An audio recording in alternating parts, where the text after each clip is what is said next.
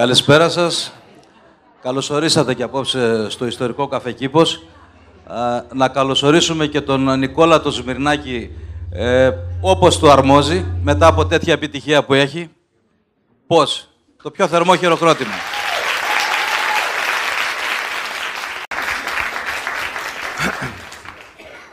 Καλώς ήρθατε σε μια πολύ παραδοσιακή παρουσίαση βιβλίου, όπου μόλις φτιάξουμε με τον αγαπημένο μας Ιάκωβο, ευχαριστούμε και αυτόν για την παρουσία του σήμερα εδώ τον ήχο, θα σας πούμε ότι ε, σας το φιλούσαμε για έκπληξη. Θα έρθουν τρεις άνθρωποι εδώ, λόγοι, και θα μιλάνε 20 λεπτά ο καθένας για το πόσο καταπληκτικός είναι ο συγγραφέας. Κάπως έτσι δεν γίνεται στις παρουσιάσεις βιβλίου.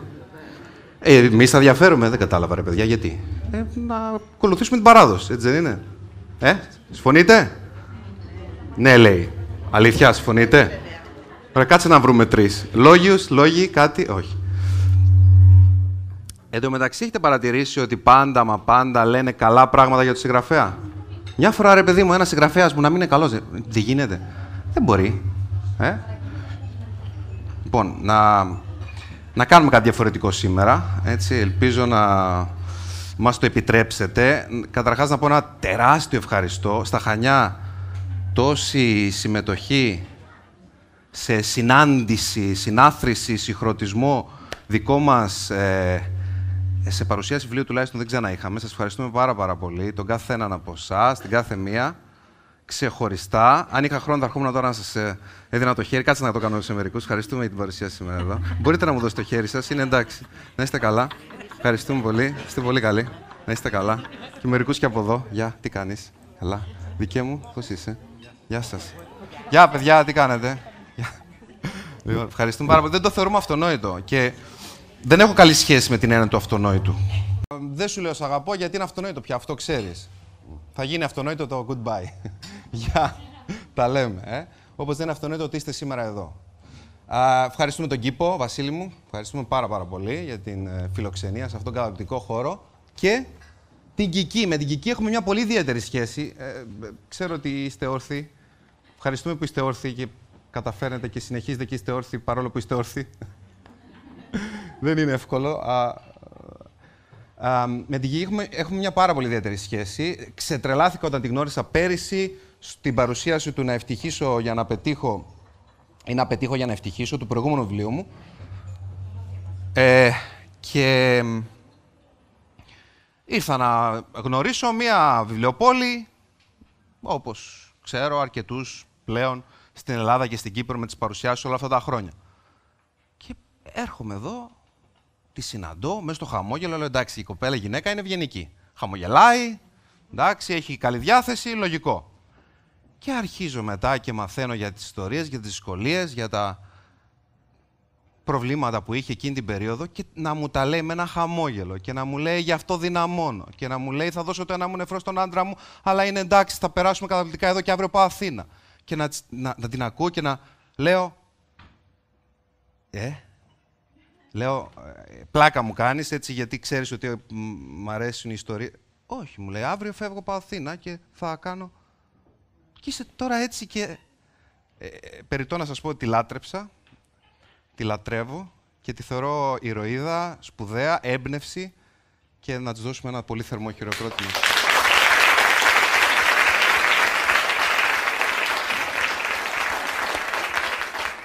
Λοιπόν, 3, 1, 2, 4, 6.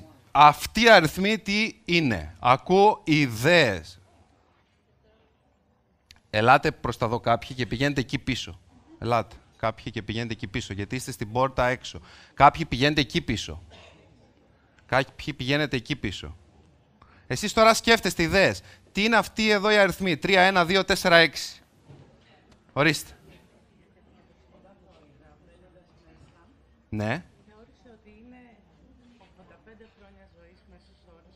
Ωραία. Πάρα πολύ ενδιαφέρον. Εξαιρετική ιδέα. Άλλος, ιδέα; Είσαι καλή στα μαθηματικά, ε.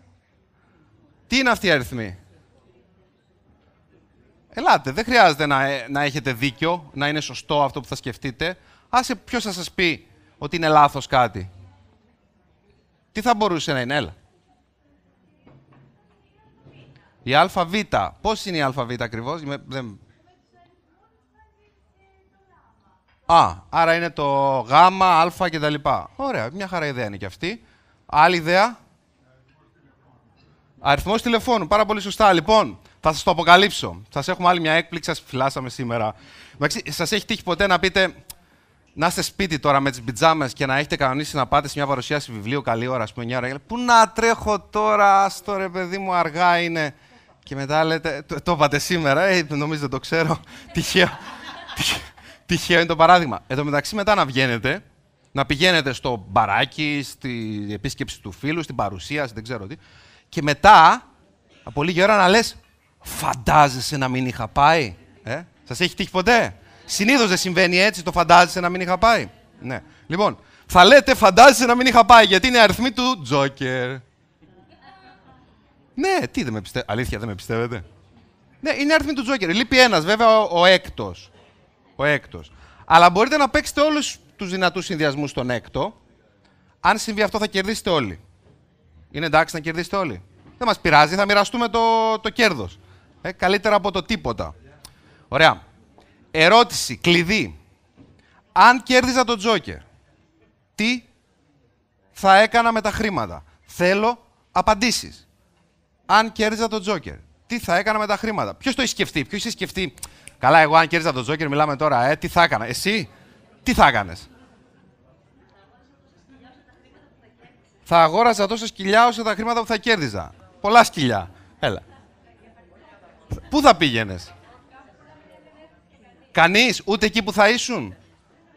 Θα εξαφανιζόμουν να λέει κάπου να με και κανείς. Άρα μόνοι τελείως; Ή μόνοι εννοώ να μην είσαι κοντά σε ανθρώπους που σε ξέρουν ήδη; Αυτό. Εκεί όμως θα σε μάθαναν κάποιοι. Θα εξαφανιζόσουν μετά ξανά. Έχουν περάσει όλοι κάποια στιγμή από τη φάση σου, πιστεύω. Ωραία. Τι θα κάναμε αν κερδίζαμε τον Τζόκερ, ορίστε. Ταξίδια σε όλο τον κόσμο. Εξαιρετικό. Και εσύ. Μαζί θα τα κάνετε τα ταξίδια σε όλο τον κόσμο. Θα μπο... Α, με τον σύζυγο. Να βοηθούσα τους φτωχούς. Ωραία. Ορίστε. Ορίστε. Οικογένεια. Και μετά όλους τους άλλους. Ωραία. Για κρατήστε μία στατιστική σε σχέση με τον Τζόκερ. Είναι πιο πιθανό να κερδίσουμε 10 φορές τον Τζόκερ κατά τη διάρκεια της ζωής μας από το να έχουμε ζωή. Μια ζωή που μαντέψτε διαρκεί περίπου 31.246 μέρες. Τι, τι, γιατί κάνετε, α, δεν, δεν καταλαβαίνω. Μα γιατί με κοιτάτε έτσι περίεργα; Τι έγινε; Α, α είναι αυτό είδατε και κάνατε τη, τη συνειδητοποίηση. Ρε παιδιά, μήπως το Τζόκερ το έχουμε ήδη κερδίσει και δεν το ξέρουμε; Μήπως έχουμε κερδίσει τον πρώτο αριθμό του λαχείου και δεν το ξέρουμε; Για κρατήστε μια άλλη στατιστική. Η πιθανότητα να υπάρχουμε 403 εκατομμύρια προς ένα. Και πάρα πολλοί άνθρωποι λειτουργούν σαν να έχουν 10 ζωές τουλάχιστον.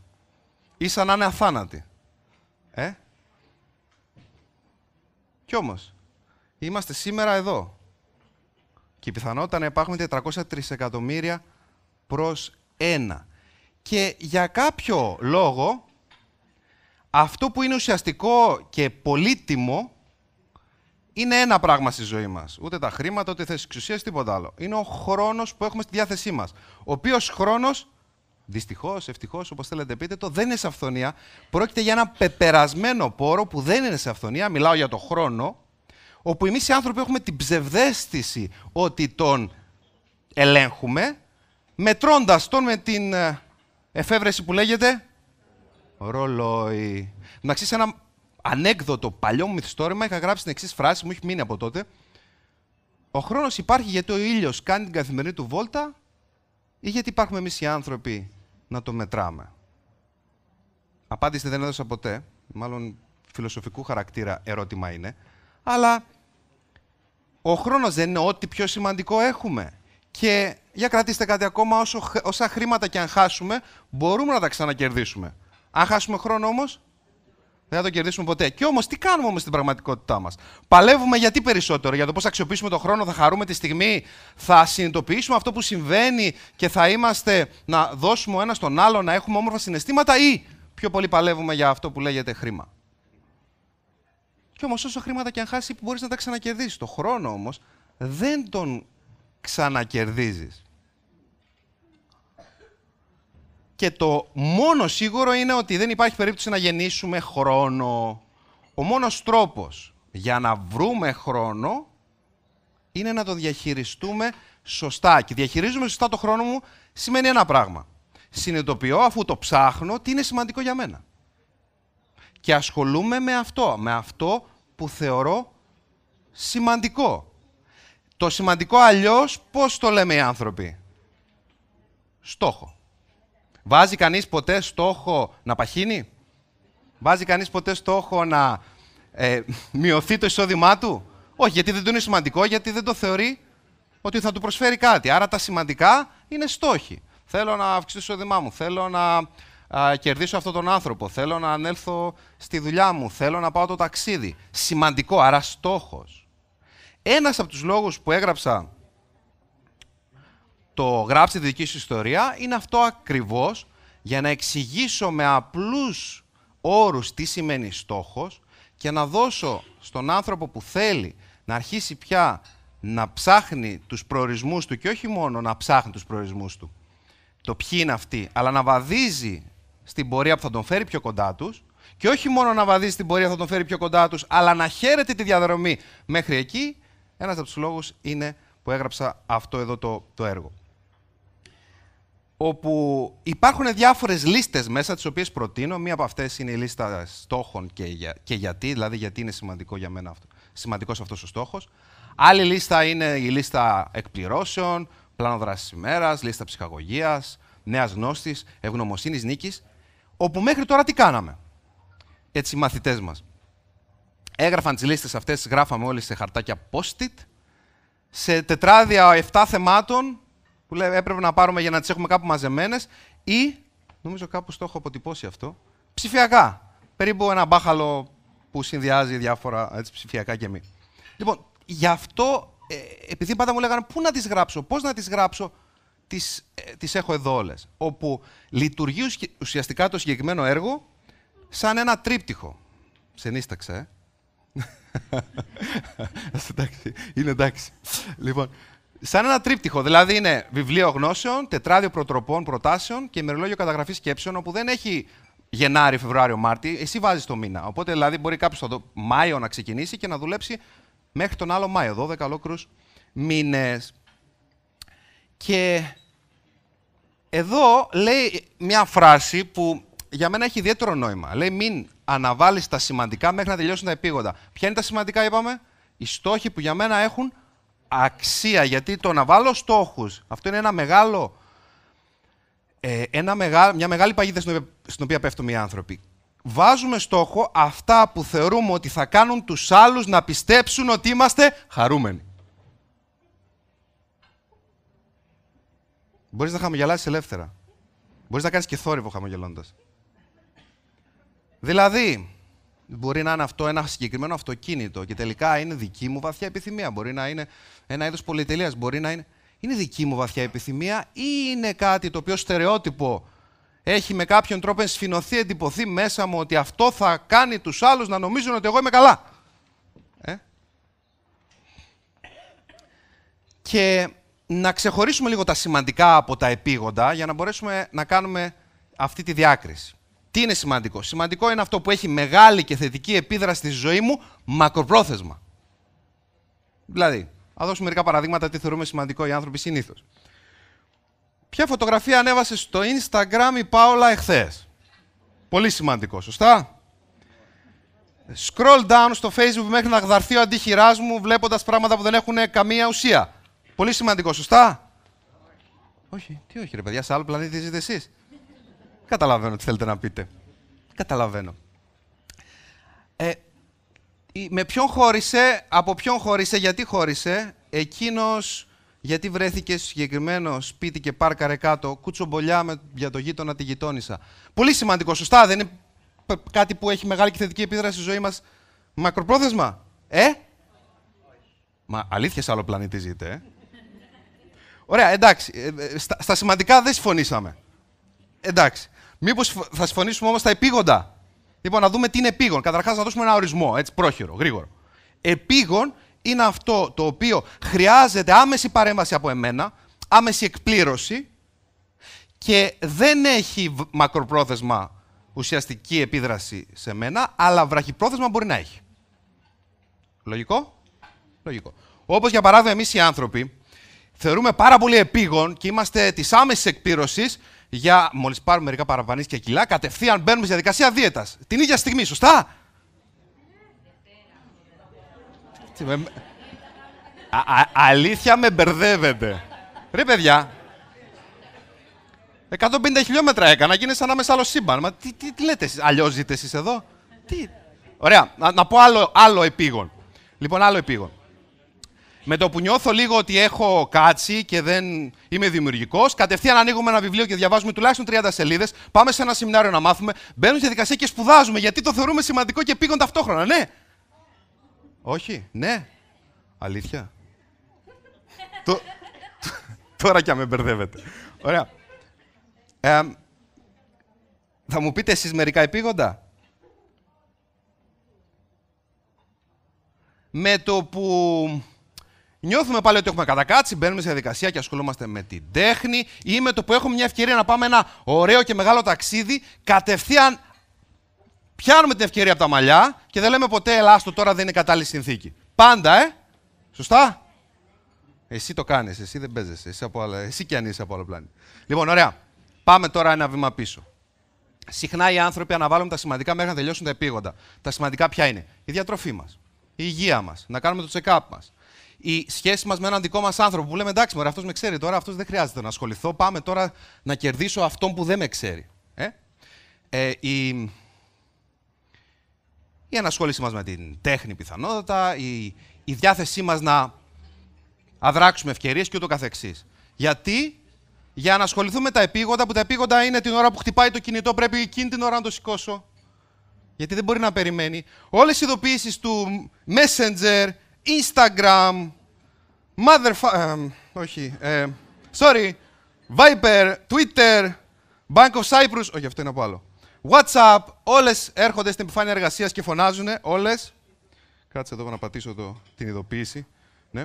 Όλες φωνάζουν εδώ και την ώρα που φωνάζουν, εγώ είμαι εδώ, παπ, παπ, παπ μου, μου μιλάς εσύ, συγγνώμη. Ναι. Μισό. Έλα ρε Μάκη, έλα να σου πω. Ρε Μάκη, είμαι σε συνάντηση. Ε, δεν μπορώ να σου μιλήσω. Και λέει ο Μάκης, γιατί το σήκωσες αφού δεν μπορείς να μου μιλήσεις; Ειλικρινά ποτέ δεν κατάλαβα. Πήρα προχθές τηλέφωνο κάποιον και μου λέει, ε, με αυτό το ύφος που σας λέω. Έλα Νικόλα, είμαι σε ραντεβού τώρα και δεν μπορώ να μιλήσω. Εντάξει! Έμεινα. Κάγκελο. Αναρωτήθηκα τι κακό έκανα. Και μετά αναρωτήθηκα γιατί το σήκωσες, ρε φίλε. Δηλαδή, μην το σηκώσεις. Γιατί και διέκοψε αυτό που έκανες με τον άνθρωπο εκείνη τη στιγμή που ήσαν σε σύσκεψη και εμένα μου μίλησες άσχημα. Χαμότι μου. Έχουμε και μικρά παιδιά εδώ να μαθαίνουν σιγά σιγά. Λοιπόν, ωραία. Και διακόπτουμε λοιπόν τα σημαντικά μέχρι να τελειώσουν τα επίγοντα και ξέρετε τι. Ε, έχει συμβεί σε όλους μας αυτό, συμβαίνει ακόμα. Ναι, τι είμαστε ξαφνικά, ας πούμε, οι γκουρού που Ακόμα και αυτοί έχουν προβλήματα, υποθέτω. Ναι, δεν ξέρω κάποιον. Αλλά όλοι έχουμε αυτές τις προκλήσεις. Το θέμα είναι να το συνειδητοποιούμε. Θυμάμαι πριν πολλά χρόνια, αυτό που έκανε ήταν συνεχώς ανέβαλα αυτό που μου ήταν πάρα πολύ σημαντικό, δηλαδή τη συγγραφή. Αλλά προσέξτε, ποια είδους συγγραφή; Το να ολοκληρώσω ένα μεγάλο έργο, δηλαδή μια νουβέλα, ένα μυθιστόρημα. Έγραφα ποίηματα, έγραφα μικρά διηγήματα, έγραφα παραμυθάκια. Αυτό όμως είναι γρήγορο. Έχει αρχή, μέση, τέλος, μέχρι 10-15 σελίδες. Αλλά το μεγάλο έργο, ένα μυθιστόρημα για παράδειγμα, που θέλει να χτίσει τους ήρωες, που θέλει να μπει σε μια διαδικασία να βουτήξει βαθιά, άστο, άστο, άστο, άστο. Κάποια στιγμή λοιπόν ήρθε ένα πολύ μεγάλο εμπόδιο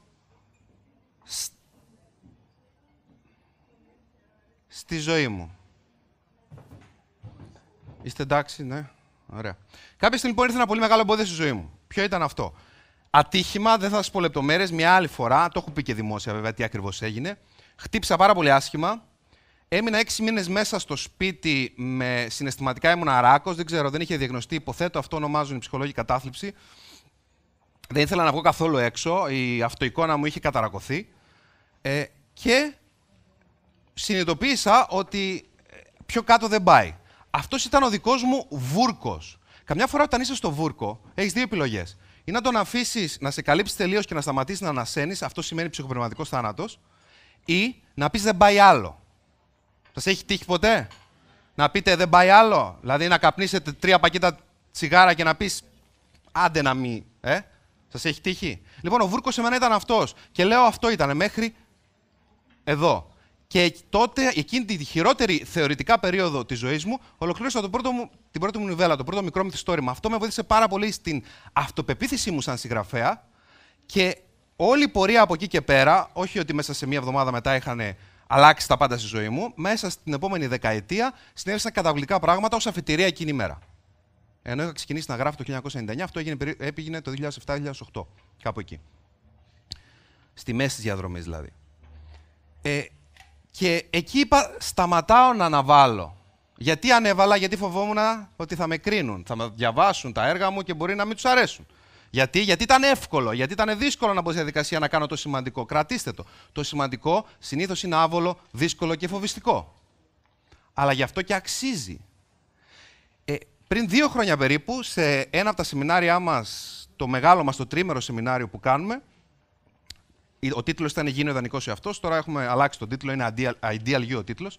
Ήρθε μια κοπέλα η οποία το όνειρό τη ήταν να κάνει μια, όνειρη, ε, μια έκθεση ζωγραφικής. Ζωγράφος. Μόνη της, μεγάλωνε ένα παιδί, μεγαλώνει ακόμα. Ε, τότε ήταν 6-7 χρονών το, κορι, το κοριτσάκι της. Και πάντα ανέβαλε, πάντα ήταν δύσκολη συνθήκη, πάντα ήταν προβληματική. Δουλέψαμε όλοι μαζί πάνω στο, σεμινάριο αυτό, έγραψε τους στόχους της, μπήκε στη δικασία να συνειδητοποιήσει πράγματα και έβαλε στους στόχους τους και το έγραψε στην αντίστοιχη λίστα στόχων και γιατί όποιοι έχετε το γράψει τη δική σου ιστορία τότε δεν υπήρχε προφανώς. Έχουμε τους ετήσιους στόχους σελίδα 39, έχουμε και γραφιστικά και σχεδιάκια σε αυτό το έργο και έχουμε και μετά τους, τους μηνιαίους στόχους που γράφουμε τι θέλουμε να κάνουμε μέσα στο μήνα. Έγραψε λοιπόν ότι σε έξι μήνες από τώρα και έβαλε ημερομηνία, θέλω να έχω κάνει την πρώτη έκθεση ζωγραφική του χωρίς να ξέρει πώς και γιατί. Κρατήσει την εξής φράση. Όταν γράφεις ένα στόχο σου, έχεις ήδη ξεκινήσει, έχεις ήδη μπει στη διαδικασία υλοποίησής του. Η πρώτη νίκη που πετυχαίνουμε για να φτάσουμε να δούμε το στόχο υλοποιημένο είναι η καταγραφή του. Γιατί ο στόχος μέσα στο μυαλό τι είναι, αέρας και σπαρτά, δηλαδή θεωρία, δηλαδή τίποτα. Την ώρα που εγώ βάζω στόχο μες στο μυαλό μου, λέω Θέλω να χάσω κιλά. Έλα, τι είπε, Εύα. Ναι, ναι, θα έρθω σε λίγο. Ναι, θέλω ταυτόχρονα και να κάνω ένα σεμινάριο στο οποίο να μπορέσω να βοηθήσω έναν άνθρωπο. Α, ε, κάτσε να. Ε, χτυπάει το κινητό. Ναι, Α, μου ήρθε να πάω τουαλέτα. Μισό λεπτό. Και χάνεσαι σε αυτό το συγκεκριμένο πράγμα στο μυαλό. Ενώ τη στιγμή που το γράφεις, αποκτά υπόσταση. Αρχή, μέση, τέλος. Υπάρχει εκεί καταγεγραμμένο, άρα είναι συνεχή, υπενθύ, συνεχής η επενθύμηση. Α, να το. Α, πρέπει να κάνω κάτι, αυτό βλέπω. Α, πρέπει να κάνω κάτι, το βλέπω. Και το επόμενο φυσικό βήμα είναι να κάνω αυτό που πρέπει για να, το, για να φέρω τον εαυτό μου πιο κοντά στην υλοποίησή του. Έγραψε λοιπόν σε 6 μήνες. Σε 6 μήνες παρά 20-25 μέρες είναι καταγεγραμμένο και μάλιστα βγήκε στη τηλεόραση και το είπε και μας ανέφερε πολύ τιμητικά. Σε 6 μήνες ακριβώ 23 χρόνια το είχε στην άκρη, το όνειρό της, έκανε την πρώτη της έκθεση ζωγραφικής.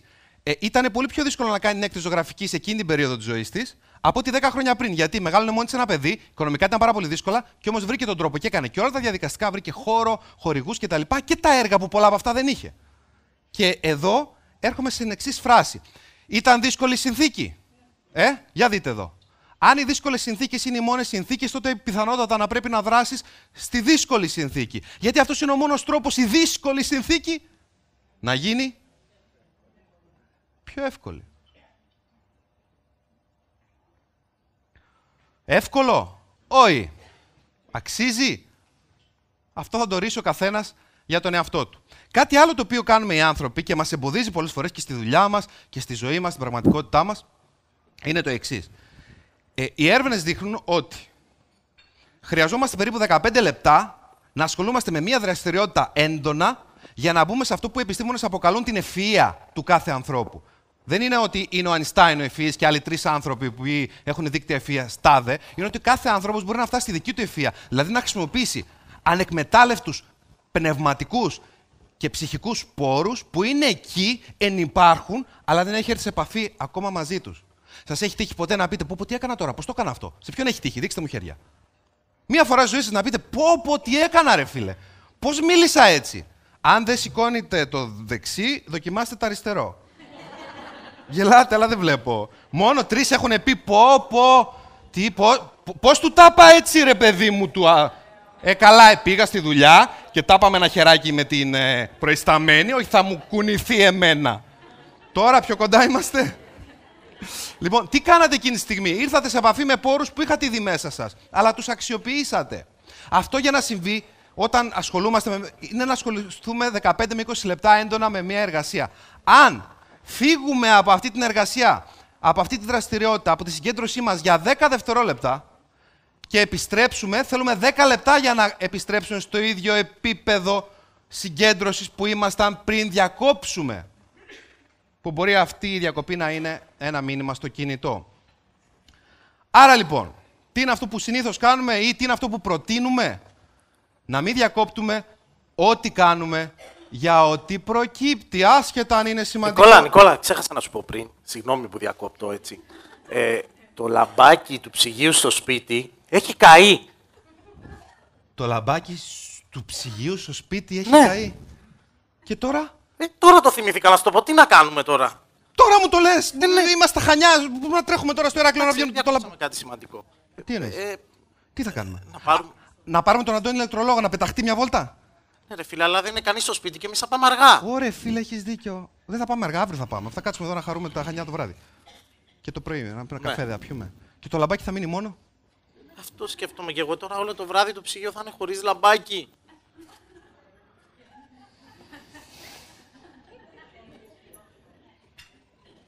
Τι; Είναι πολύ στενάχωρο, φίλε. Ναι. Αλλά δεν μπορούμε να κάνουμε κάτι άλλο. Εντάξει, θα το αντέξεις; Εντάξει.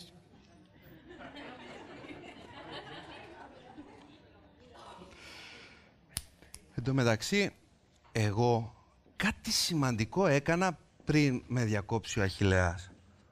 Προσπαθώ να θυμηθώ κάτι έλεγα ρε, που ήταν που... Α, γεια! Τι κάνετε; Α, Είστε ακόμα εδώ βλέπω, ε. Ε, Συγγνώμη, ε, ε, ε, ε, λίγο αποσυγκεντρώθηκα, έχασα το... Θυμάστε τι λέγαμε, ε; Ποιος θα με βοηθήσει; Ε, συγγνώμη, δεν ακούω, δεν ακούω. Θέλω 10 λεπτά για να επανέλθω. Α, ότι δεν πρέπει να διακόπτουμε τι κάνουμε. Ευχαριστώ πάρα πολύ, είστε τόσο καλοί. Μπο- Μπορώ να σας ε, αγγίξω το χέρι; Ευχαριστούμε πάρα πολύ. ε, είστε πάρα πολύ καλή, κυρία μου. Ε, το όνομά σας; Λουκία μου, Νικόλας, χάρηκα. Ε, άρα λοιπόν, ναι, μη μην διακόψεις ό,τι κάνεις για ό,τι προκύψει. Γιατί; Γιατί πάντα θα προκύπτουν πράγματα. Κάποια στιγμή, ε, διάβασα σε ένα βιβλίο για τον Γκάντι. Τον ξέρουμε όλοι τον Γκάντι. Λοιπόν, ένας άνθρωπος ο οποίος είναι ε, φαινόμενο. Έτσι, δηλαδή, αυτός πραγματικά κι αν φαινόταν ότι ήταν από άλλο πλανήτη. Ο οποίος, ε, οι δραστηριότητες του ήταν απίθανα πολλές. Ουσιαστικά ήταν ο λόγος που η Ινδία έφτασε στην ανεξαρτοποίηση, τα έβαλε με μια υπερδύναμη, παγκόσμια υπερδύναμη τότε τη Μεγάλη Βρετανία. Είχε πάρα πολύ λίγο χρόνο, ε, συναντούσε βασιλείς, πρωθυπουργούς.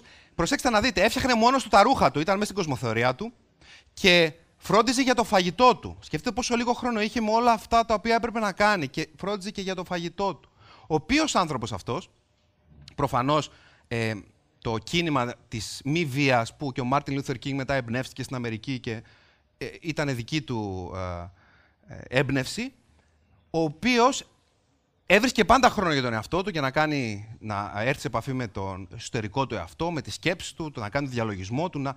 Και ταυτόχρονα μέσα σε όλα αυτά έβρισκε και μία ώρα χρόνο την ημέρα για να δώσει τον εγγονό του. Και σκεφτόμαι και λέω εγώ έχω το δικαίωμα να λέω δεν έχω χρόνο. Κάτσε, αυτός είχε 32 ώρες. Δηλαδή, αν αυτός ο άνθρωπος που είχε και εκείνος 24 ώρες, ε, είναι κανείς από εδώ που έχει λιγότερες περισσότερες στη διάθεσή του; Για να δω. Όχι. Ωραία. Έβρισκε τρόπο να βρει μία ώρα, έβρισκε τρόπο να διαθέσει μία ώρα στον εγγονό του. Πέραν από όλα αυτά που έκανε, δεν μπορούμε εμείς. Σκέφτομαι και λέω. Δηλαδή, μήπως αυτή η δικαιολογία του δεν έχω χρόνο δεν ισχύει και τόσο πολύ τελικά και πρέπει να το ξανασκεφτούμε και για να δείτε κάτι άλλο. Είναι συνεχώς οι σκέψεις μας γεμάτες άλλους, δηλαδή τι θα βάλει το παιδί, τι δεν θα βάλει, πότε θα πάει στο φορτιστήριο, πότε δεν θα πάει, τι θα φάει ο, ο σύντροφος. Εντάξει, μιλάω σαν να είμαι πάντα από θέση γυναίκας, γιατί, περίμενα να αλλάξω. Ε, τι θα γίνει με τη δουλειά, τι δεν θα γίνει, τι είπε η Μαρία, τι είπε ο Κωνσταντίνος και πώς θα πάει και τι θα μου πούν και σκέψεις που αφορούν άλλους, γεγονότα, τι έκανε ο Ερντογάν, τι δεν έκανε, τι έγινε με το Δήμο. Άλλους γεγονότα. Και τόσο λίγο είμαστε εμείς μέσα στη σκέψη μας. Αλλά έρχομαι εδώ και ρωτώ κάτι που ίσως βγάλει νόημα και για εσάς.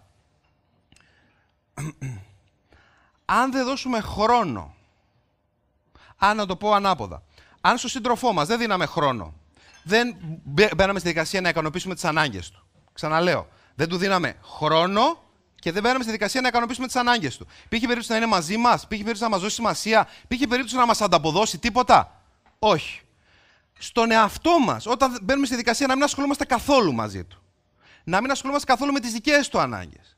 Και δεν του δίνουμε καθόλου χρόνο. Γιατί εκείνος να μας δώσει λύσεις, Γιατί ο εαυτός μας να μας δώσει απαντήσεις; Όταν πέφτει στο αεροπλάνο η μάσκα, η οδηγία είναι ξεκάθαρη. Βάλτε την πρόταση στους 186 επιβάτες και μετά βάλτε τη δική σας, σωστά; Πάλι ανάποδα τάπα.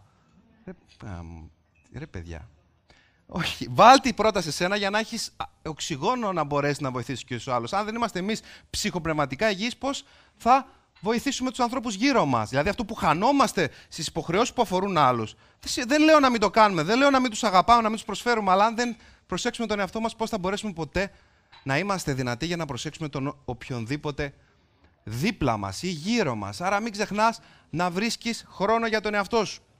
Κάποτε δούλευα με έναν επιχειρηματία. Ήταν από την Κύπρο και συζητούσαμε διάφορα. Κάποια στιγμή μου λέει Νικόλα, το μεγάλο μου πρόβλημα είναι ότι είμαι πάρα πολύ αναβλητικό. Του λέω γιατί θεωρείς ότι είσαι πάρα πολύ αναβλητικό. Γιατί την ώρα που κάνω κάτι και είμαι εκεί συγκεντρωμένος και προκύπτει κάτι άλλο και μου λέει συνεργάτη δάμου ή. και δεν μπορώ να το κάνω άμεσα Νιώθω ότι το αναβάλω. Η απάντησή μου ήταν αυτή. Εκεί, τότε βγήκε αυτή η φράση. Όταν προγραμματίζεις για το μέλλον, δεν είσαι αναβλητικό, αλλά οργανωτικός. Μου λέει τι μου είπες τώρα, μέσωσες. Για κάποιο λόγο του έκανε κλικ. Και αυτό ακριβώς είναι που προτείνω. Επιτρέψτε μου να σας το δείξω από μέσα. Α, το έχω και εδώ. Στο γράψει τη δική σου ιστορία στη λίστα εκπληρώσεων μήνα. Όπου τι γράφει; Υπάρχει κάποιος από εδώ πέρα που δεν αναβάλει; Ποτέ δεν έχει αναβάλει; Όχι. Όλοι αναβάλουμε. Λέει, τι ανέβαλες το προηγούμενο μήνα; Είναι εντάξει. Το να χτυπάω το κεφάλι μου στον τοίχο για κάθε μου λάθος δεν είναι καθόλου παραγωγικό. Γιατί λάθη θα κάνω, θέλω, δεν θέλω. Το να βρίσκω τρόπους να μετατρέπω το λάθος σε ευκαιρία ή να μαθαίνω από αυτό είναι το παραγωγικό. Λέει, τι ανέβαλες λοιπόν, είναι εντάξει, συμβαίνει σε όλους μας. Σημείωσε τα πιο σημαντικά που δεν εκπλήρωσες και προγραμμάτισε τα για τον επόμενο μήνα. Αν γράψω 14 Μαρτίου θα πλύνω το αυτοκίνητο, δεν αναβάλω να πλύνω το αυτοκίνητο, οργανώνω, προγραμματίζω να πλύνω το αυτοκίνητο και είμαι οργανωτικός και όχι αναβλητικός. Ποιος από εδώ, πια από εδώ πιστεύει ότι είναι πολύ αναβλητική ή πολύ αναβλητικός; Ρε καλώς θα. Ελάτε στο κλαμπ. Ωραία. Για σήκω μου λίγο να σε δω. Ναι. Σήκω. Πώς σε λένε, Έχουμε και μικρόφωνο χειρός. Δεν χρειάζεται. Ε, το ξέρω δεν χρειάζεται. Γι' αυτό θα, θα το χρησιμοποιήσεις. Επειδή δεν χρειάζεται. Καλλιόπη μου. Σε βάζω στα δύσκολα. Θα συνεχίσεις να με αγαπάς όμως. Ε. Λοιπόν, Καλλιόπη. Αν έχουμε μικρόφωνο, μας το δίνετε. Κάποιος το πετάει, το στέλνει με ταχυδρομικό περιστέρι. Μπράβο, ευχαριστούμε. Καλλιόπη, Καλλιόπη. Καλλιόπη, τι κάνεις, πώς είσαι; Γεια σου, είμαι ο Νικόλας, πώς είσαι; Χάρηκα πάρα πολύ. Έχεις πολύ καθαρό πρόσωπο. Μπράβο, ρε Καλλιόπη. Λοιπόν, να σου πω, νιώθεις πολύ αναβλητική, ε; Το παλεύω όμως. Ωραία, όχι, μην μη με πας στο πάλεμα. Εγώ θέλω να με πας τώρα στη δυσκολία. Γιατί νιώθεις αναβλητική, τι σε κάνει να νιώθεις αναβλητική, λίγο πιο κοντά το μικρόφωνο. Τι με κάνει να νιώθω; Ναι. Έχω διάφορες υποχρεώσεις, αλλά τις αφήνω για αύριο, για άλλη εβδομάδα. Εν τω μεταξύ, ωραία τα λέει, ε. και δυσκολευόταν να το πάρει το μικρόφωνο στα χέρια της. Ωραία. Να σου πω, και αυτό σε κάνει λογικό να πιστεύεις ότι είσαι. Αναβλητική. Αναβλητική. Και έχω τύψεις και τα λοιπά. Λογικό. Ε, να πιστεύει ότι είναι. Α, ωραία, τέλεια. Να σου πω, πες μου στο πρόσφατο παρελθόν κάτι που έκανες που αποδεικνύει ακριβώς το αντίθετο. Ένα πράγμα. Δηλαδή, συνέβη κάτι που θα μπορούσε πολύ εύκολα να το αναβάλεις και υπήρξες άνθρωπος των άμεσων και αποφασιστικών εκπληρώσεων εκείνη τη στιγμή και ε, ξεπλάγει, δηλαδή λες τώρα πώς το έκανα αυτό;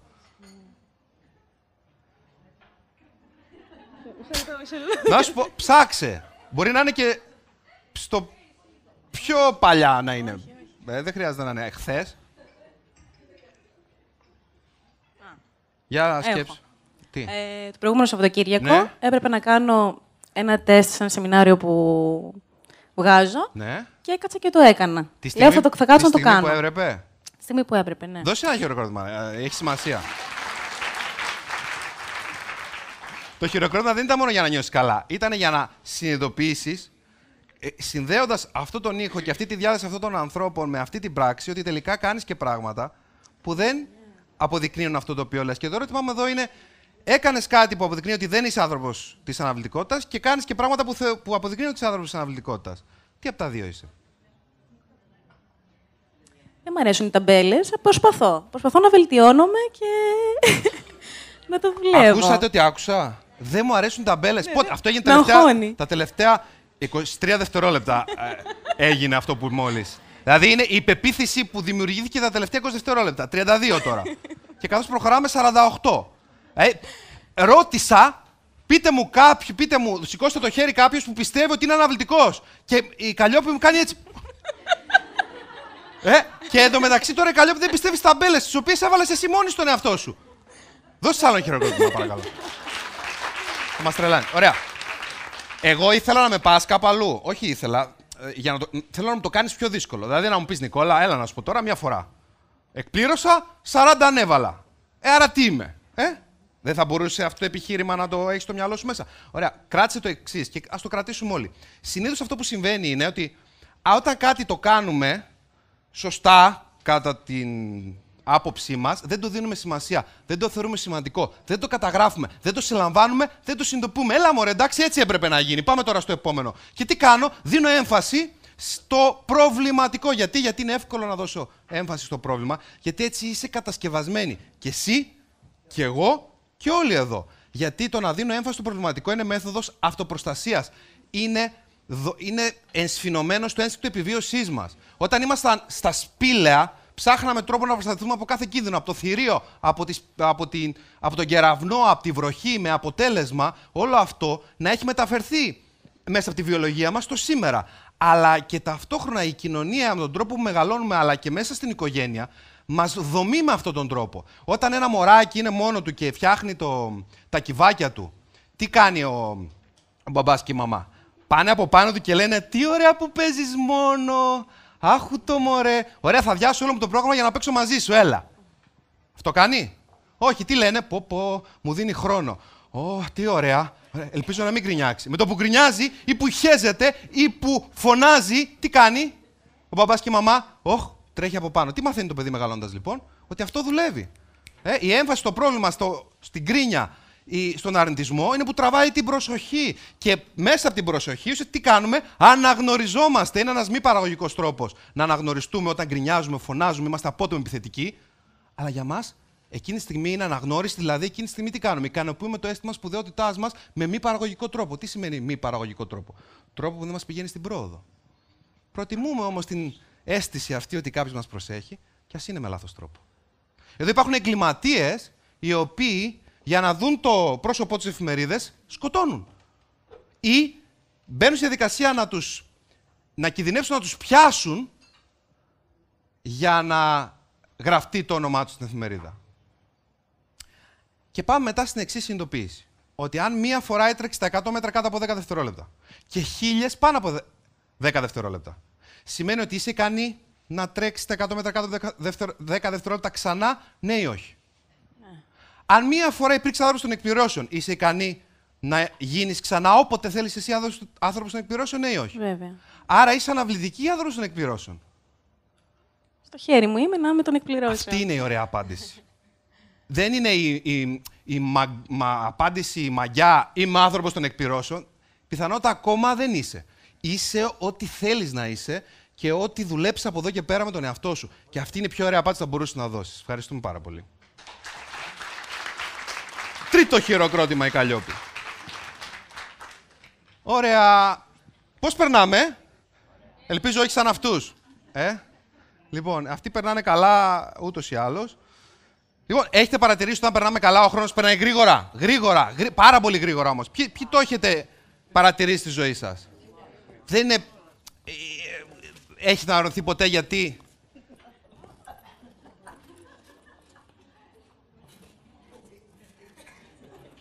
Τι κάνεις ρε, ποιος είσαι εσύ; Ο χρόνος. Ποιος είσαι λέει; Ο χρόνος...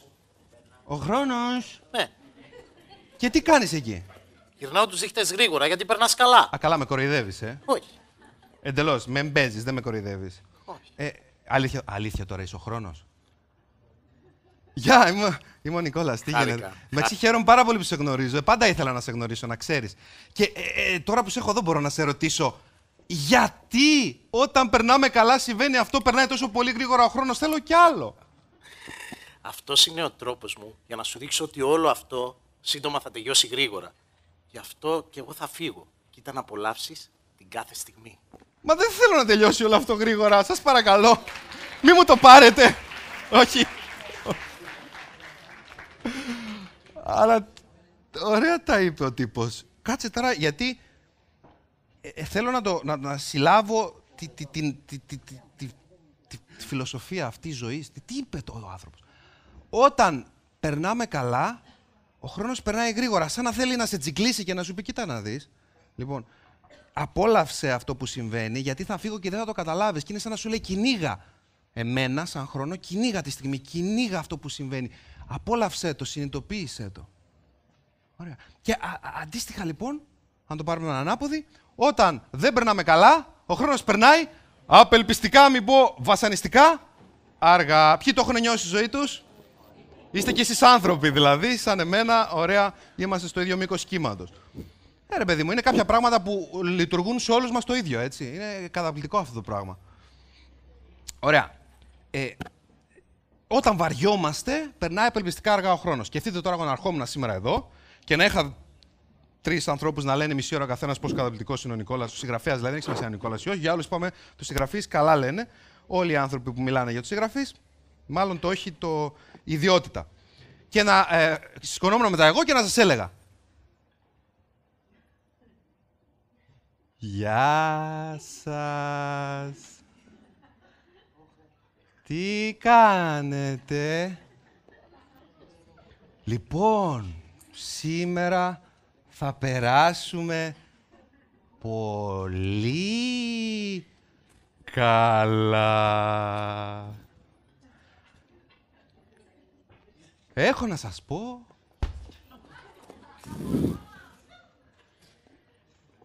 Τι κάνεις ρε, Σε τιμωρώ! γιατί σου καμά; Γιατί δεν με εκμεταλλεύεσαι. Όταν λες εκμεταλλεύεσαι, τι εννοείς; Εννοώ ε, ότι δεν εκμεταλλεύεσαι ε, το μεγαλύτερο δώρο που σου δόθηκε ποτέ. Ε, τι εννοείς; Ε, πες μου, εξήγησέ μου. Δηλαδή, Να σου πω, εσύ τώρα νομίζεις ότι εκμεταλλεύεσαι σωστά το χρόνο. Πότε το πιστεύεις ότι γίνεται αυτό. Μισό λεπτό. Άρα, άρα α, δεν, εκμε... α, δεν αξιοποιώ εννοείς το χρόνο. Μπράβο. Δηλαδή Αυτή είναι η εσένα. λέξη. Ε; Ναι. Α- άρα, ε, ναι, ναι, ναι, ξέρεις τι, τώρα που το λες, έχει, έχει ενδιαφέρον αυτό. Άρα, να αρχίσω να τρέχω κι εγώ γρήγορα και να κάνω πολλά πράγματα μαζί, θα αξιοποιήσω το χρόνο, σωστά; Αχ, αχ, εσύ τι πιστεύεις Όχι. δηλαδή.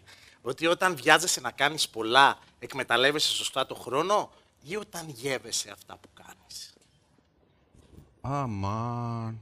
Διλήμματα, ρε παιδί μου, σε αυτή τη ζωή να ευτυχήσω για να πετύχω ή να πετύχω για να ευτυχήσω. Ε, ε, ε, απολαμβάνω τα πράγματα και εκμεταλλεύομαι και αξιοποιώ το χρόνο όταν κάνω πολλά ή όταν γεύομαι αυτά που κάνω. Ε, να ζει κανείς ή να μη ζει, ειδού η απορία. Ε! ε! Τι κάνεις τώρα εκεί, πηγαίνεις και καλά αργά, θέλοντας έτσι να μας πεις ότι δεν περνάμε καλά, για πείτε του, περνάμε καλά; Όμενοι στάξατε, παθαίνω ζάλι, παραζάλι. Δεν το πιστεύω. Αν εγώ έπαθα αυτή τη ζημιά, σκεφτείτε αυτό, θα κάτσει αγαλματάκι ακούνητο εκεί που είναι και δεν θα κουνηθεί. Περνάμε καλά. Ναι, καλά. Φύγε ρε, φύγε ρε σου λέω. γα- Τρέχα δηλαδή. Το φύγε είναι τρέχα. Ναι. Οκ. Άρα τελικά η λύση ποια είναι, τι πρέπει να κάνω; Ε, μήπως η λύση είναι σε αυτήν εδώ την έννοια τέρμα κάτω δεξιά, στη δεύτερη σειρά. Δηλαδή, εκμεταλλεύεσαι τον χρόνο σου και αν αυτό πιθανότατα φαίνεται παράξενο όταν αποκτήσεις την αρετή της υπομονής. Άρα, δηλαδή, αν κάτσω εγώ εδώ ακούνητος και περιμένω, και έχω και θετική σκέψη, όλα τα καλά θα συμβούν. Ε, μάνα εξ ουρανού, σωστά. Το σύμπαν θα συνομωτήσει υπέρ μου, ναι. Δεν ξέρω αν. Εγώ λέω όχι. Όχι δεν λέω. Αλλά λέω όχι. Για δείτε αυτό. Η υπομονή είναι μεγάλη αρετή όταν καθώς περιμένεις, χτίζεις. Κάποια στιγμή θα σου αποκαλυφθεί η κορυφή. Δηλαδή, αν περιμένω στο ίδιο σημείο, δεν θα αλλάξει τίποτα. Αν καθώς περιμένω, χτίζω, δημιουργώ, φτιάχνω, τότε αναγκαστικά κάποια στιγμή θα έρθει ένα αποτέλεσμα. Τώρα ποιο, ένα αποτέλεσμα καλύτερο από αυτό που είχα όταν ξεκίνησα σίγουρα. Ε, αλλά οι άνθρωποι θέλουμε τα πάντα άμεσα. Με αποτέλεσμα, επειδή δεν έρχεται το αποτέλεσμα άμεσα, να μπαίνουμε σε ποια διαδικασία; Να κάνουμε μια έτσι και να τα ρίχνουμε όλα κάτω. Και να μπαίνουμε στη διαδικασία μετά να ξαναχτίζουμε από την αρχή. Και μετά δεν ήρθε το αποτέλεσμα τη στιγμή που θέλαμε, με την ταχύτητα που θέλαμε. Οπότε τι λέμε, παπ, ξανά από την αρχή. Παπ, ξανά από την αρχή. Θυμάστε την αγαπημένη μου πριν που λέει, Θέλω να φύγω από εδώ και να πάω να χτίσω κάτι αλλού. Με άλλους ανθρώπους. Και μετά, όταν θα είσαι πάλι με τους άλλους ανθρώπους και θα έχεις δημιουργήσει συνδέσεις, ξανά μετά πάτε αλλού και μετά αλλού. Και το άλλο από πίσω τι είναι; Ξαναξεκινάω πιθανότατα από το ίδιο σημείο. Ενώ η ουσία είναι να χτίζω πάνω στο άλλο και αυτό σημαίνει ψήλωμα. Κάνω ένα μαγαζί και θέλω άμεσα να έχει αποτέλεσμα, μα η φήμη και η πελατεία χτίζονται με τα χρόνια. Ε, πηγαίνω στο γυμναστήριο και θέλω άμεσο αποτέλεσμα, μα η, η πνευματική ισορροπία, η σωματική ε, ισορροπία χτίζεται με τα χρόνια. Αν συνεχίζω όμως να κάνω τις δημιουργικές και τις παραγωγικές ενέργειες τη στιγμή που δεν βλέπω αποτέλεσμα. Και εκείνη το μεγάλο παιχνίδι, ότι όταν δεν βλέπουμε αποτέλεσμα, σταματάμε. Μα το αποτέλεσμα απλά δεν φαίνεται. Είναι όπως όταν υπάρχει ένας τεράστιος βράχος και χτυπάμε, χτυπάμε, χτυπάμε με την αξίνα, αξίνα, χτυπάμε και δεν βλέπουμε αποτέλεσμα. Και λέμε άστο. Μα στο 1008ο χτύπημα σπάει. Δεν έσπασε με το 1008ο χτύπημα. Έσπασε με όλα τα χτυπήματα που συσσωρευτικά το ράγισμα έφερε το 1008ο να μας δείξει το αποτέλεσμα. Άρα τελικά εκμεταλλεύεσαι το χρόνο, όχι όταν βιάζει να κάνεις πολλά, αλλά όταν γεύεσαι αυτά που κάνεις. Γιατί τότε συμβαίνει κάτι πάρα πολύ ωραίο. Περνάει ο χρόνος γρήγορα. Σας έχει τύχει να ξεκινήσετε να πάτε σιτία από εδώ ή Ηράκλειο ή Χερσόνησο ή Ρέθινο, να είστε με ένα φίλο στο δρόμο να μιλάτε και κάποια στιγμή να λέτε δύο πράγματα. Ρε, πώς έστρεψα τις προηγούμενες 48 στροφές; Ένα. Και το άλλο είναι, ρε, πότε φτάσαμε; Σε ποιον από εδώ έχει συμβεί; Ε, άρα, ε, το Ηράκλειο, Χερσόνησο ή, η, η Σιτία σας συνέβη. Γενικά, ναι. Με καταλάβατε, σας κατάλαβα. Έτσι. Έχει συμβεί σε όλους μας. Άρα το όλο, η όλη ουσία είναι να μάθω πώς να χαίρομαι διαδρομή. Δουλεύω με αρκετούς οργανισμούς ε, και προσωπικά με ανθρώπους μέσα σε αυτούς και ομάδες. Όπου όταν λειτουργώ και ε, έτσι συνεργάζομαι με τους λεγόμενους high achievers, δηλαδή τους ανθρώπους που σε επαγγελματικό οικονομικό επίπεδο ή έχουν στόχο να πάνε πολύ ψηλά ή είναι ήδη πολύ ψηλά, ε, προσπαθώ να τους μελετάω. Γιατί αυτό με βοηθάει και εμένα στις επόμενες συνεργασίες μου. Και εμένα προσωπικά σαν άνθρωπο. Λοιπόν, έχουν ένα κοινό χαρακτηριστικό, ένα κοινό αρνητικό χαρακτηριστικό. Τι πιστεύ, ποιο πιστεύετε ότι είναι αυτό; Ποιο πιστεύετε ότι είναι το αρνητικό κοινό χαρακτηριστικό των ανθρώπων που είναι αυτοί που είπαμε, που τους επωνομάζουμε οι high achievers. Ορίστε. Εγωισμός. Ανταγωνισμός. Επιμονή. αρνητικό, ε. Στρες. Ναι. Τελειομανής. Ανυπομονησία. Ωραία, αν τα βάλουμε όλα αυτά μαζί, είναι ότι είναι μονομερός εστιασμένοι στο αποτέλεσμα και ξεχνάνε την πορεία μέχρι εκεί. Δεν απολαμβάνουν καθόλου τη διαδρομή. Με αποτέλεσμα κάποιες φορές να φτάνουν στο στόχο, κάποιες φορές να μην φτάνουν. Καθ' όλη διάρκεια μπορεί να είναι μήνες ή χρόνια, μέχρι να φτάσουν, μέχρι να μην φτάσουν, νιώθουν άγχος, νιώθουν δυσχέρεια, νιώθουν στεναχώρια. Κάποιες φορές φτάνουν. Και τι κάνουν εκεί, Μάλλον να το πάω ένα βήμα πριν. Κάποιες φορές δεν φτάνουν και συνεχίζουν να νιώθουν στενάχωροι και μάλιστα όχι μόνο αυτό, απογοητευμένοι. Κάποιες φορές φτάνουν. Και όταν φτάνουν, ξέρετε τι συμβαίνει; Α, αυτό ήτανε. Εντάξει. OK, okay, ωραία. Έλα, Εβίβα. Παπ. Στην καλύτερη περίπτωση ένα Εβίβα. Δηλαδή το χαίρομαι 10, 10, 20, 30, 40 δευτερόλεπτα. Και μετά, ωραία, τώρα, τώρα, πού είναι το επόμενο βουνό, πού είναι το επόμενο βουνό, και μετά ξανά. Και μετά ξανά. Και μετά ξανά. Και μετά ξανά. Και κάποια στιγμή γυρνάνε μετά από 30, 40, 50 χρόνια. Πού σκάτα τρέχω τόσα χρόνια, ρε. Τι κάνω; Την αίσθηση ματαιότητας την έχετε νιώσει κάποια στιγμή; Νομίζω όλοι την έχουμε νιώσει. Γιατί κάνω πια αυτά που κάνω; Τι νόημα έχει; Ένας από τους λόγους που το νιώθουμε, το βιώνουμε αυτό, είναι γιατί δεν απολαμβάνουμε τη διαδρομή. Και επιτρέψτε μου να σας πω ότι υπάρχει τρόπος για να απολαύσουμε μια διαδρομή. Το πρώτο είναι να το βάλουμε στόχο και να θυμόμαστε να την απολαύσουμε. Θέλω να σας διαβάσω ένα-δύο πράγματα που θεωρώ θα σας βοηθήσουν μέσα από το βιβλίο. Πώς να μην σε αγχώνει ένα στόχο. Σας διαβάζω δύο παραγράφους από το συγκεκριμένο κεφάλαιο.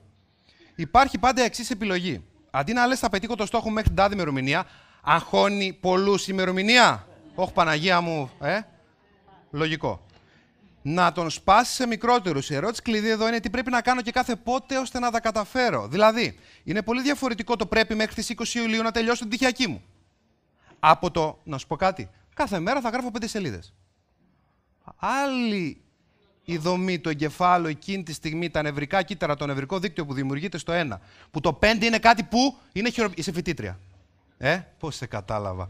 Το 5 είναι κάτι χειροπιαστό. Το 20 Ιουλίου που είναι σε τρεις μήνες, όταν πρέπει η πτυχιακή να είναι 100, 200, 300 σελίδες, είναι μεγάλο, δυσθεώρητο. Και λέω, δεν ξεκινάω καν γιατί φοβάμαι. Ε, για δείτε. Ουσιαστικά με αυτόν τον τρόπο βάζεις έμεσα ημερομηνία εκπλήρωσης. Έμεσα. Γιατί; Αν κάποιος γράφει 5 σελίδες τη μέρα, γράφει την εβδομάδα πενθήμερο 25, το μήνα 100, και σε ένα μήνα να έχει τελειώσει, αν υποθέσουμε ότι μια πτυχιακή έχει 100 σελίδες. Σε ένα μήνα από τώρα μπορεί να είναι τελικά Ιούλιος, που αρχικά ήθελε να έχει επιτευχθεί ο στόχος. Η εμπειρία μου έχει δείξει ότι αυτός ο τρόπος, το να βάλεις δηλαδή στόχο, τη συστηματική δραστηριότητα και όχι το αποτέλεσμα, είναι για τους περισσότερους ανθρώπους πολύ λιγότερο αγχωτικό. Και τι να αποφύγεις πάση θυσία. Θυμηθείτε, είναι ένα έργο, δεν το ονομάζω βιβλίο γιατί δεν είναι μόνο βιβλίο, που έχει και κείμενο. Έχει δηλαδή πληροφορία. Έτσι, δεν είναι μόνο γράψε. Είναι σημαντικό να επιλέξεις στόχους που επιθυμείς πραγματικά, που συνδέονται με το πυρήνα της ύπαρξής σου. Σίγουρα δεν έχει νόημα να παλεύεις για εκείνα που είναι άμεσα ή έμεσα επιβαλόμενα από τα πρότυπα της κοινωνίας. Πάσχησε για όσα σε κάνουν ευτυχισμένο, όχι για εκείνα που θα κάνουν τους άλλους να νομίζουν ότι είσαι ευτυχισμένος. Θα σε βοηθήσει η εξής σκέψη. Τι θα ήθελες να έχεις, να κάνεις, να πετύχεις, ακόμα και αν δεν το μάθαινε ποτέ κανείς. Τι δεν θα παρατούσες όσες δυσκολίες και αν αντιμετώπιζες. Άρα το ένα, το πρώτο και σημαντικό είναι να ξέρω τι θέλω να κάνω, στόχος, προορισμός, και το άλλο να απολαύσω τη διαδρομή. Γι' αυτό δύο από τις λίστες που προτείνω, που είναι, εμένα με έχουν ευεργετήσει με απίθανα εξαιρετικό τρόπο και πολλούς ανθρώπους με τους οποίους συνεργάζομαι ή που έχουν διαβάσει τα βιβλία μου, είναι, πάμε ένα βήμα πριν, η λίστα νίκης και η λίστα ευγνωμοσύνης. Λέει στη λίστα νίκης. Α, να πάω από εδώ να το διαβάσω, μου είναι πιο εύκολο. Σημείωσε τις μικρές ή μεγάλες νίκες του προηγούμενου μήνα.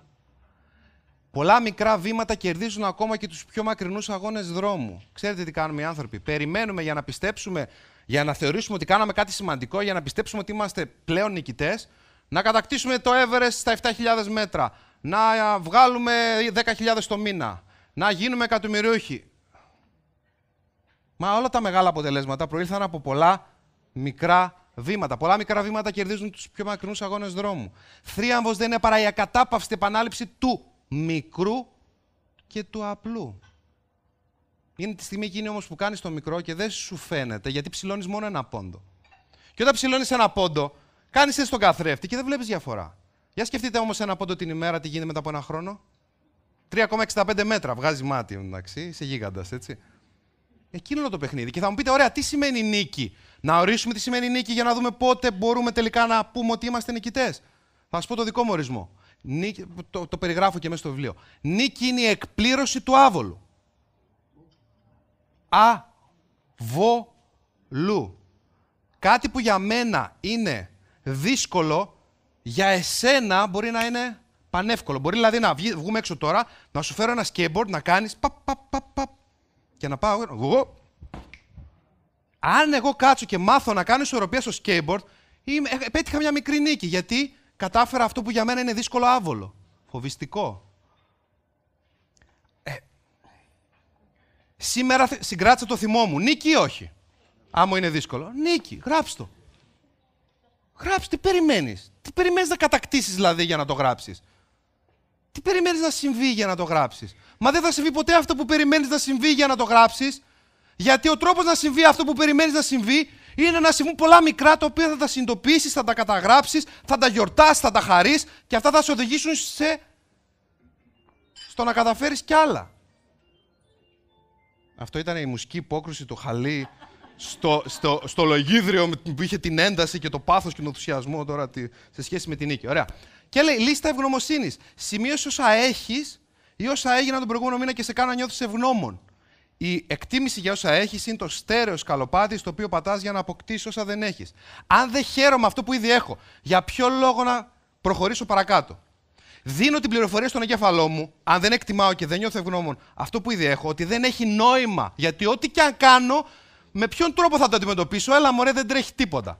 Έλα μωρέ πάμε παρακάτω, άρα για ποιο λόγο να προχωρήσω; Η ευτυχία περνάει μέσα από την ευγνωμοσύνη.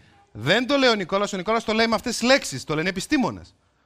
Λοιπόν, οι, τα αντικαθλιπτικά αυτό το οποίο κάνουν είναι να αυξάνουν το επίπεδο σερωτονίνης και ντοπαμίνης στον οργανισμό, που είναι ουσίες που συνδέονται με την ευτυχία. Καλή διάθεση κτλ.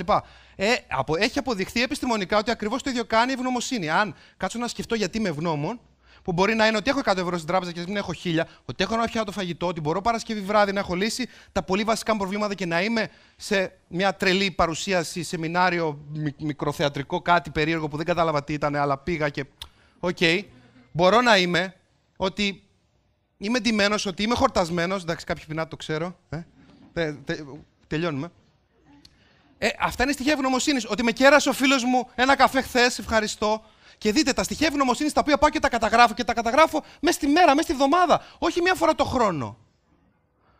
Ε, μπορούν να γίνουν στοιχεία ευγνωμοσύνης που απευθύνονται στον άνθρωπο για, που, που αφορούν. Δηλαδή, ε, με, με, κέρασες, με κέρασε ο φίλος μου ένα καφέ χθες. Σε ευχαριστώ. Μετά τι κάνω, παίρνω το. Φιλέ, ευχαριστώ για το κέρασμα. Να ξέρεις, το εκτίμησα πολύ. Αυτό είναι το επόμενο φυσικό βήμα. Και ξαφνικά τούτο εδώ και τούτο εδώ γίνονται. Το ημερολόγιο επιτυχίας μου και το ημερολόγιο ευτυχίας μου. Γιατί αν κα- πάτε και διαβάσετε μετά από ένα χρόνο αυτά που γράψατε, τις μικρές μεγάλες σας νίκες και αυτά για τα οποία είστε χαρούμενοι, δηλαδή ευγνώμονες, θα συνειδητοποιήσετε ότι έχετε τον, τη ζωή σας σε bullet points, στιγμές νίκης και στιγμές χαράς. Ημερολόγιο επιτυχίας, ημερολόγιο, ημερολόγιο ευτυχίας. Και για κρατήστε κάτι ακόμα που θα σας βοηθήσει να το πάτε σε επόμενο επίπεδο, τούτο εδώ. Τελετουργία εορτασμού. Οι άνθρωποι δίνουμε αξία σε οτιδήποτε έχει τελετουργικό χαρακτήρα. Δηλαδή, Χριστούγεννα έχουν τελε, τελετουργικό χαρακτήρα; 25 Δεκεμβρίου. Δεντράκι. Κάλαντα. Παιδάκια που χτυπάνε κουδούνι. Συγκεκριμένα φαγητά. Ευχές, δώρα. Τελετουργία, ξεκάθαρη. Γενέθλια έχουν τελετουργικό χαρακτήρα. Συγκεκριμένη μέρα.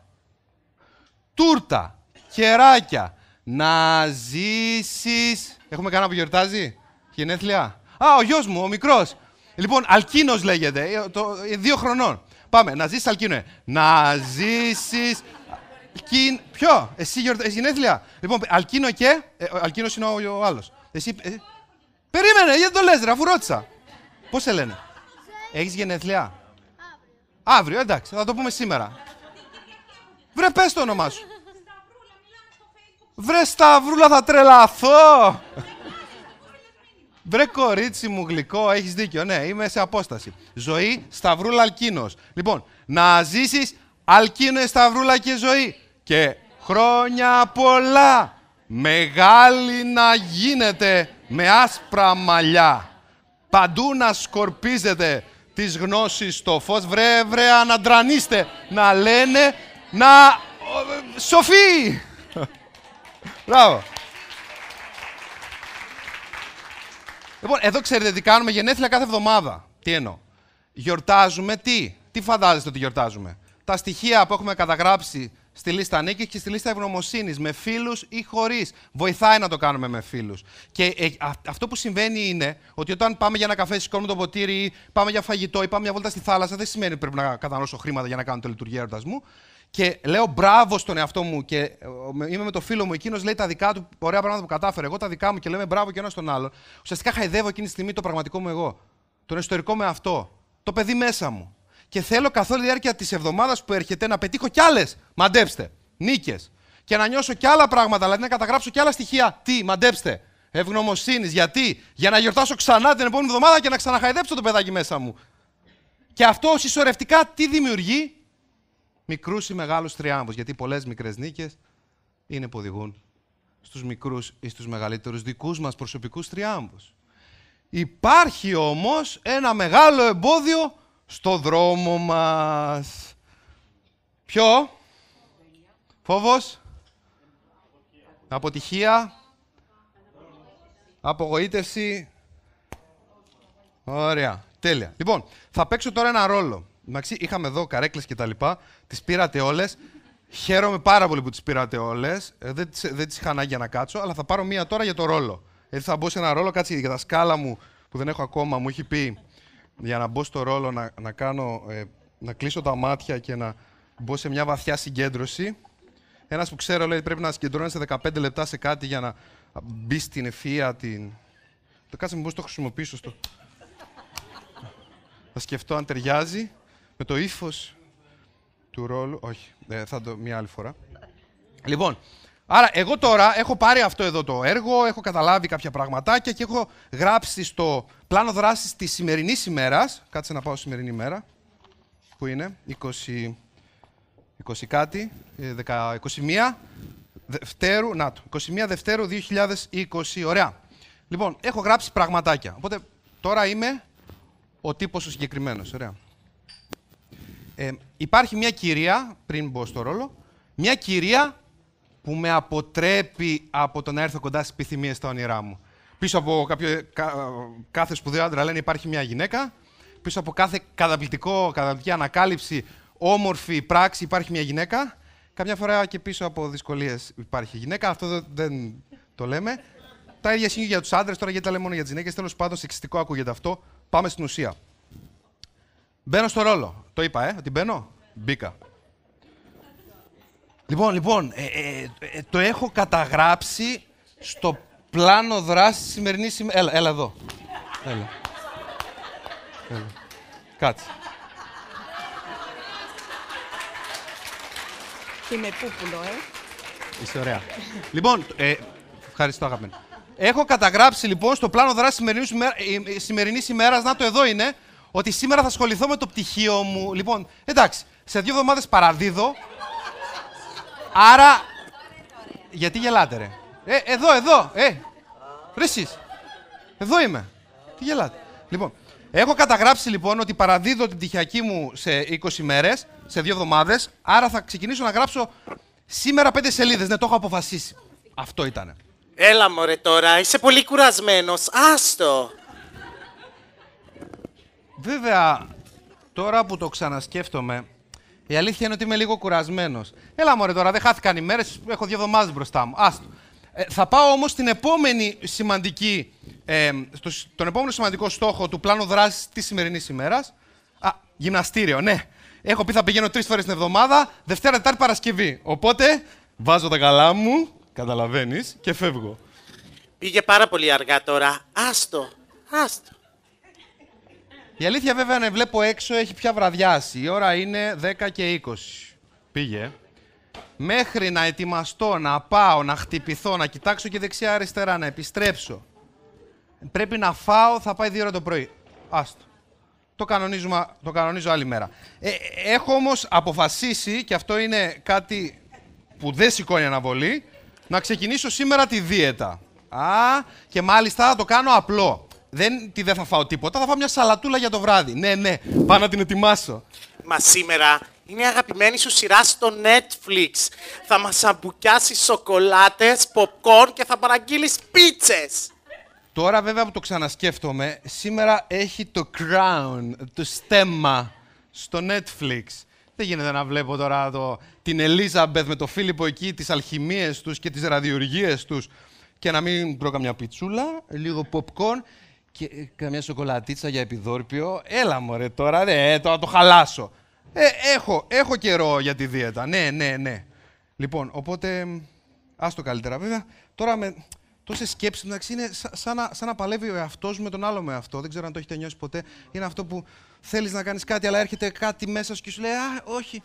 Έχω κουραστεί λίγο. Σκέφτομαι λίγο να ξεκουραστώ. λέω, Να κοιμηθώ. Θα βάλω και το ξυπνητήρι σε μια ωρίτσα από τώρα να χτυπήσει που ξεκινάει το στέμμα The Crown. Ναι, είναι λίγο παλιό, αλλά εντάξει, πιστεύω θα. Θα ξυπνήσω για να δω την αγαπημένη μου σειρά. Συγγνώμη λίγο, ε. Λίγο θέλω να κάτσω να χαλαρώσω. Λίγο, λίγο έτσι να με πάρει, ρε παιδιά. Αχ. Κάτσε, Μπορώ να βολευτώ.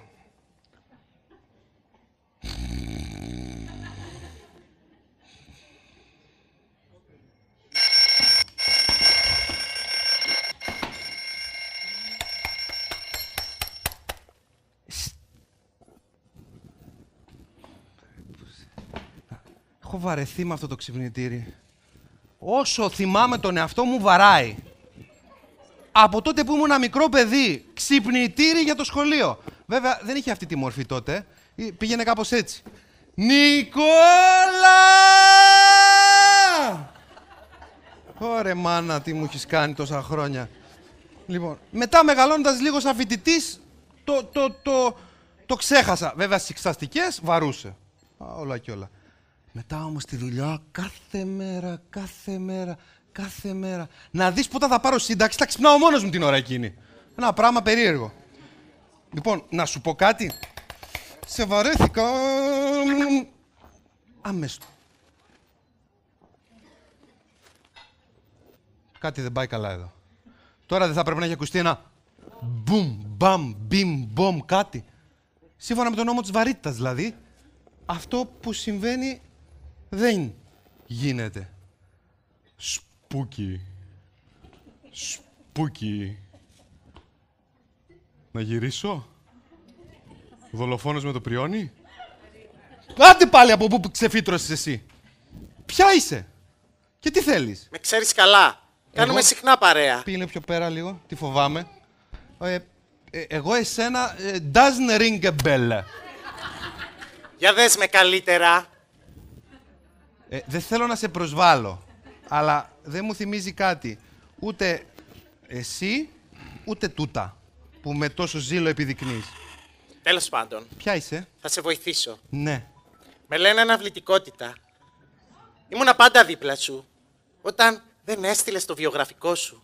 Όταν έστησε τον κολλητό σου τον μπάμπι στο ραντεβού. Όταν δεν πήγες στο ταξίδι που πάντα ήθελες. Και όταν δεν φλέρταρες το κορίτσι που αγαπούσες.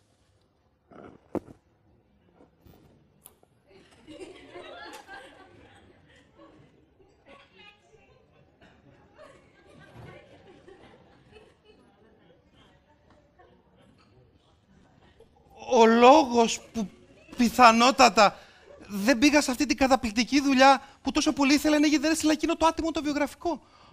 Ο, ο λόγος που μάλωσα με τον Μπάμπη είναι γιατί δεν πήγα στο ραντεβού. Ε, ο λόγος που, που, που, που δεν δεν βρέθηκα, δεν τα φτιάξα ποτέ με το κορίτσι είναι γιατί δεν τη φλέρταρα ποτέ.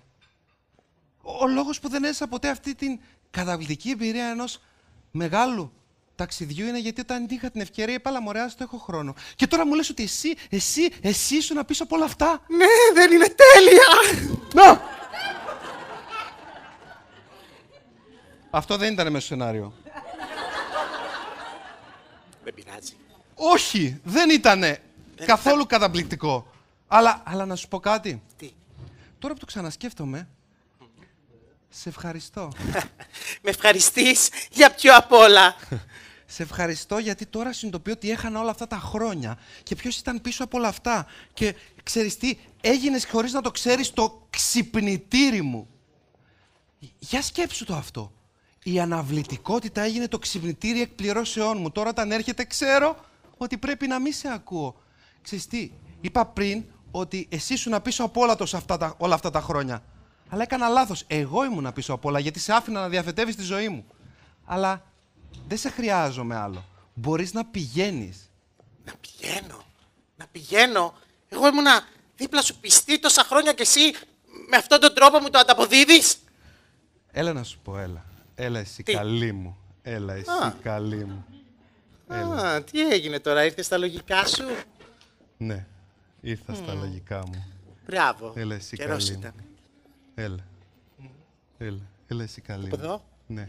Έλα, έλα εσύ καλή μου. να Έλα, έλα.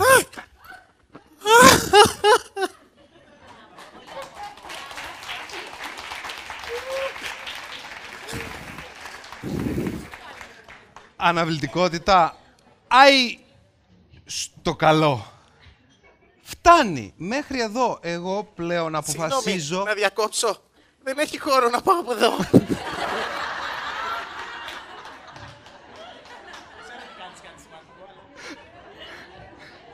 Κάτι σημαντικό έκανα πριν με διακόψει, δεν μπορώ να θυμηθώ τι ήταν αυτό.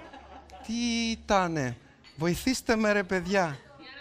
Αναβλητικότητα! Τέλος! Εγώ αποφασίζω πια, τέλος, εγώ αποφασίζω πια, αν ήμουνα μέχρι τώρα αναβλητικός, ότι τώρα είναι εντάξει που ήμουν, αλλά είναι εντάξει και να σταματήσω να είμαι. Θε- Μπορούμε να δώσουμε έτσι τώρα εδώ μεταξύ μας ένα θερμό χειροκρότημα στο φίλο μου και συνεργάτη μου, τον Αχιλέα Γεωργίου. Έλα να σε δούμε. Πού είσαι, Αχιλέα. Έλα. Λοιπόν, πώς σας φαίνεται;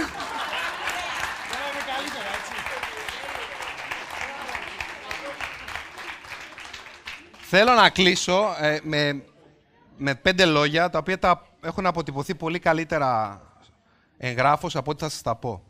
Ένα μεγάλο μας θέμα οι άνθρωποι, πέρα από την αναλυτικότητα και πέραν όλα αυτά τα οποία συζητάμε, είναι ότι δυσκολευόμαστε πάρα πολύ να θέσουμε στόχους και να πούμε ότι πάμε προς τα εκεί. Γιατί; Γιατί λέμε ότι και αν δεν το καταφέρω, καλύτερα να μην θέσω εξ αρχής στόχο. Επιτρέψτε μου να σας πω ότι είναι εντάξει να μην πετύχετε έναν στόχο.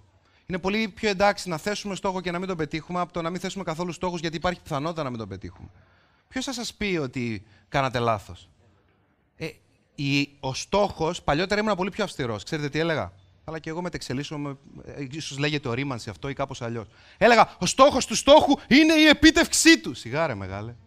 Χαλάρες. Τώρα ξέρετε τι λέω. Ο ρόλος του στόχου είναι να λειτουργεί σαν πηξίδα. Αυτό, η έννοια της πηξίδας, ε, έχει αλλάξει εντελώς τον τρόπο σκέψης μου τα τελευταία χρόνια. Θέλω να σας το διαβάσω, δεν θα σας το διαβάσω από μέσα, θα σας το διαβάσω το πιστόφυλλο, γιατί και εκεί αποτυπώνεται νομίζω με έναν τρόπο έτσι. Ε, με έναν τρόπο. Ακόμα και αν δεν έχεις βρει τον ακριβή σου προορισμό, είναι εντάξει. Ίσως είναι προτιμότερο.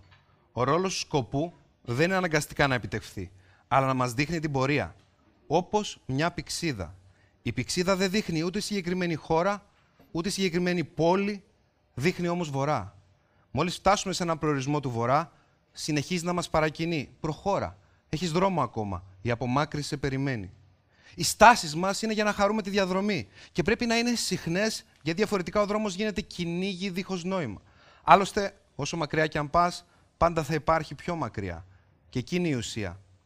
Να χαιρόμαστε τη διαδρομή και να έχουμε πάντα μια κατεύθυνση να μας καλεί, μια κατεύθυνση ποτισμένη με πρόοδο, αγάπη και πληρότητα. Από τη στιγμή που αποκτάς πηξίδα, δεν βιάζεσαι πια. Όχι, δεν καθυστερείς, αλλά δίνεις χρόνο στην απόλαυση. Η άφηξή σου στον προορισμό άλλωστε θα κρατήσει μονάχα μια στιγμή. Η διαδρομή προς τα εκεί μπορεί να κρατήσει μια ολόκληρη ζωή. Τη μέρα που τον βρίσκεις, αλλάζεις προορισμό. Εκείνη την ημέρα προορισμός σου γίνεται η κάθε στιγμή μέχρι αυτόν. Κλείνω με μία εικόνα. Λέω στον μεγαλύτερο μου γιο, τον Γρηγόρη, στο μεγαλύτερο μας γιο που είναι 8 χρονών, Ρε εσύ, Γρηγόρη, το πρώτο τέτοιο αντίτυπο γράψει δική σου ιστορία είναι δικό σου. Το περίμενε πώς και πώς. Όταν ήρθε, το ανοίξαμε. Και για κάποιο λόγο μου λέω, μην ξεκινήσουμε από την αρχή που λέει γράψε το σκοπό της ζωής σου, να ξεκινήσουμε από πιο απλά πράγματα. Όχι, μου λέει, δεν γίνεται ένα βιβλίο να το ξεκινήσω από τη μέση, πρέπει να το ξεκινήσω από την αρχή. Έχει τα δικά του κουτάκια ο Γρηγόρης. Και λέω μαζί σου. Ωραία. Πάμε στο σκοπό ζωής. Να σου διαβάσω δύο-τρία αποσπάσματα τι σημαίνει σκοπό ζωής, γιατί είναι δύσκολο για ένα παιδάκι να συνειδητοποιήσει αυτή την έννοια. Όχι, μου λέει μπαμπά, άσε με, σταμάτα, γιατί με διακόπτη. Διακόπτη τη σκέψη μου. Θέλω να γράψω. Και ξεκινάει να γράφει, χωρίς να του πω τίποτα. Πώς τα παιδιά με την απλότητά τους έχουν ήδη λυμμένα αυτά που εμείς τα θεωρούμε μπερδεμένα. Σκοπός της ζωής μου είναι τα γράμματά του, είναι να γίνω εφευρέτης και να φτιάχνω πολλά πράγματα όπως το διακτηνισμό ή ένα υπτάμενο όχημα μεγαλύτερο από τη γη με μεγάλα δωμάτια και ρομποτικά συστήματα. Θα αλλάξει πολλές πηξίδες ακόμα ο Γρηγόρης. Αλλά δεν έχει σημασία γιατί κινείται προς μια κατεύθυνση που έχει πρόοδο, αγάπη και πληρότητα αυτή τη στιγμή στη ζωή του. Σας εύχομαι να βρείτε τη δική σας πηξίδα, να μείνετε πιστοί στην αλήθεια μέσα σας, ό,τι και να λένε οι άλλοι, και να απολαύσετε κάθε στιγμή στην πορεία προς κάθε σας προορισμό. Σας ευχαριστούμε πάρα, πάρα πολύ.